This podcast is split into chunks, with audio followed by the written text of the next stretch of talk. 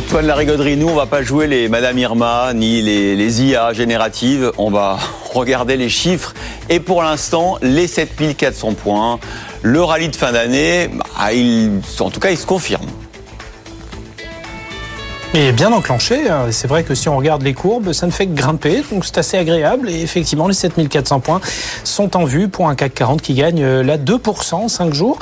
Et puis on a pu le voir hier, les volumes d'échanges sont revenus assez nettement. On repasse à la hausse la barre des 3 milliards d'euros d'actions négociées quotidiennement. Mais encore une fois, ça a commencé petitement, de manière un petit peu chaotique hier.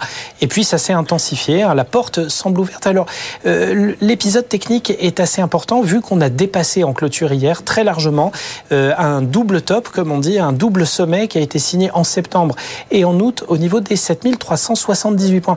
Et ça, c'est très intéressant parce que ça nous ouvre la porte vers les 7500, hein, très clairement, et peut-être même les plus hauts annuels.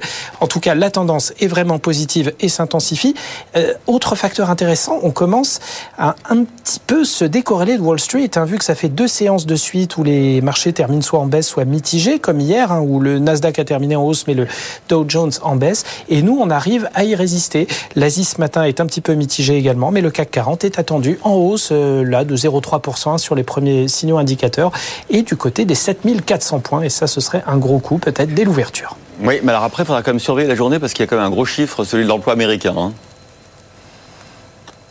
Oui, l'emploi privé, hein, c'est l'enquête ADP, euh, prélude au rapport général américain qui sera euh, publié lui vendredi. Mais effectivement, ça, ce sera regardé de près parce que on risque peut-être d'affiner un petit peu les, projections d'action euh, monétaire de la réserve fédérale américaine qui se base là-dessus. Donc, l'emploi privé devrait avoir créé encore sur le mois précédent un petit peu plus de, de 100 000 postes.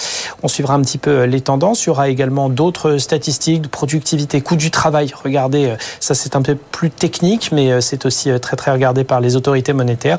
Et puis du côté euh, de la zone euro et du côté de l'Allemagne, encore quelques statistiques attendues, peut-être de quoi faire bouger l'euro-dollar qui euh, là pour l'instant est dans une spirale baissière.